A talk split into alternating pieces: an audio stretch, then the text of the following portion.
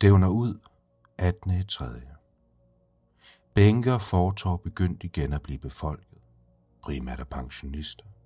De går og hoster højlydt og sender spyt på fortorvet for neden deres fødder, for det som at sige, at de vil skide på befalelser og begrænsninger. De ved bedst. Men vil de lytte? Gider man overhovedet at lytte, hvis der ikke er nogen, der gider at lytte til en? Nok ikke. Men må ikke det handler om øjnene, der ser, der ikke vil se andet end angstens aldrende ansigt. Dødsangst på to ben, med næse og mund. Det er dem, der bringer døden.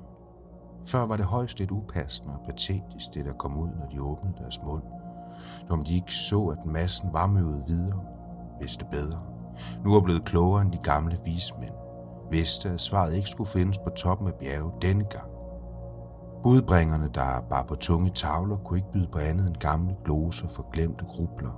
Der var ikke tid til tænkerier, der skulle handles, og det var nu. Vismændene bad om betænkningstid, måtte rådføre sig hos de gamle guder. De stod med hovedet i deres spøger, mens skibet stævnede ud.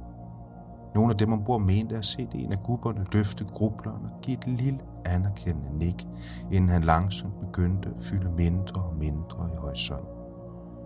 Langt de fleste mente dog ikke at se det andet end et glinsende hav af iser, som gav dem en stille tro på en funklende fremtid uden glemte gloser og glinsende gamle.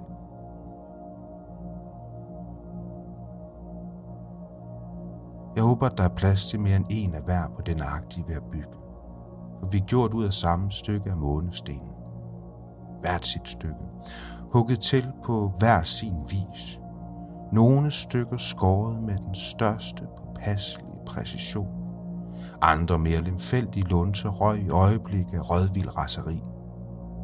Men hver er de unikke, ligesom de skal være, lige nu.